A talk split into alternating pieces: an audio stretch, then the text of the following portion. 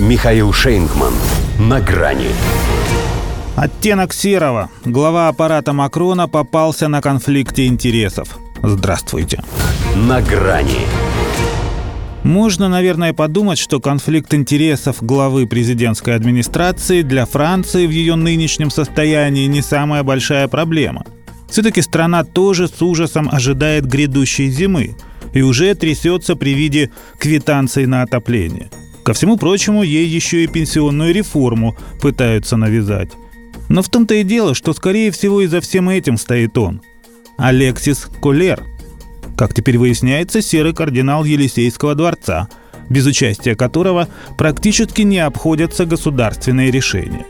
Но официальное расследование в отношении его высокопреосвященства возбуждено не из-за них.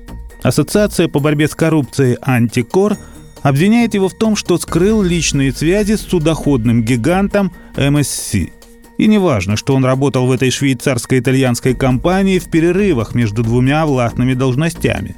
Узы-то с ее владельцами никуда не делись. Они семейные. А ведь он и Эммануэлю как родной.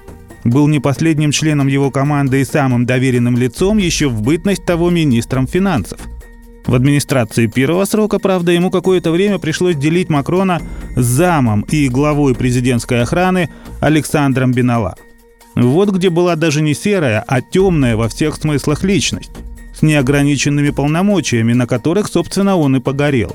Когда, облачившись в полицейскую форму, командовал в Париже разгоном одной из регулярных демонстраций и разминки ради лично охаживал ее участников дубинкой – Увольняли его всем национальным собранием. Скандал был жуткий.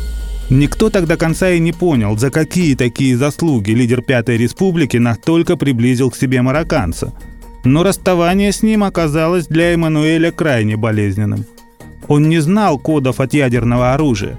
Он не был моим любовником. Балансируя на грани истерики, оправдывался глава государства, когда у него в очередной раз спросили о том, о чем, как многим казалось, все и так догадываются.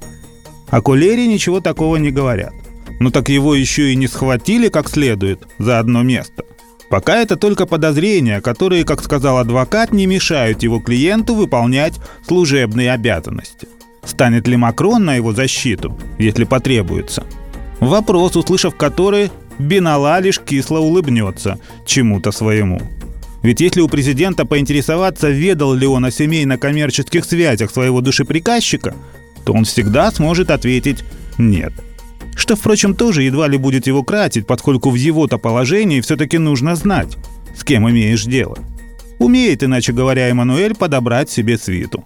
Кто там кого и во что играет, неизвестно, но проигрывает регулярно.